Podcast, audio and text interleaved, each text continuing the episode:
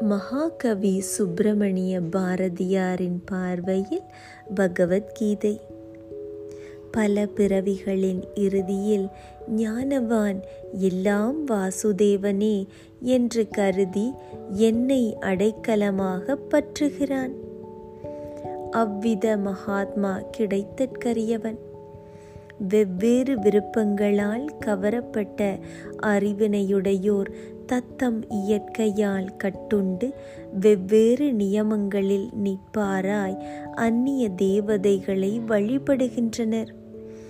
எந்த எந்த பக்தன் நம்பிக்கையுடன் எந்த எந்த வடிவத்தை அர்ச்சிக்க விரும்புகிறானோ அவனுடைய அசையாத நம்பிக்கைக்கு தக்க வடிவத்தை நான் மேற்கொள்கிறேன்.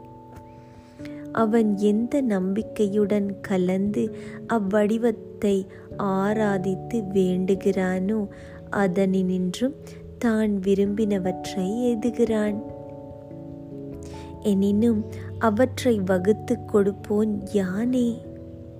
எனினும் அற்பமதியுடைய அன்னோர் எய்தும் பையன் இறுதியுடைத்தாம்.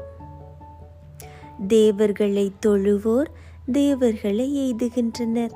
என்னடியார் என்னையே எய்துகிறார்கள். மறைவும் வெளிப்பாடும் உடையோனாக என்னை மதியற்றார் கருதுகின்றனர்.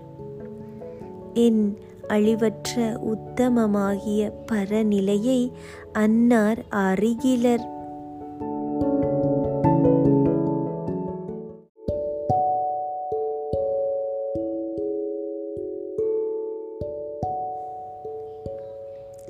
எல்லாவற்றுக்கும் ஒளியாகிய என்னை யோக மாயை சூழ்வதில்லை.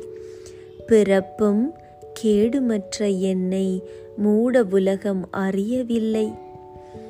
சென்றன நிகழ்வன வருவன ஆகிய உயிர்களை எல்லாம் நான் அறிவேன்.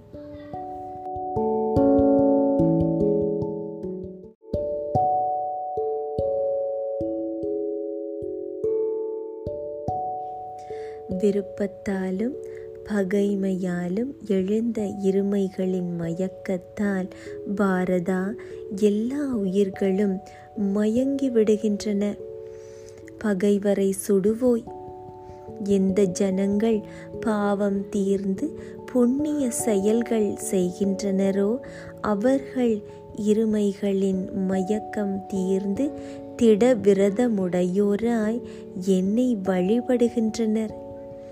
மூப்பினின்றும் மரணத்தினின்றும் விடுபடுமாறு என்னை வழிபட்டு முயற்சி செய்வோர் அது என்ற பிரம்மத்தன்மை உணர்வார். ஆத்ம ஞானம் முழுவதையும் உணர்வார். செய்கை அனைத்தையும் உணர்வார். பூத ஞானம் வேத ஞானம் யாக ஞானம் இவற்றுடன் என்னை யாவர் இறுதி காலத்திலேனும் அறிவாரோ?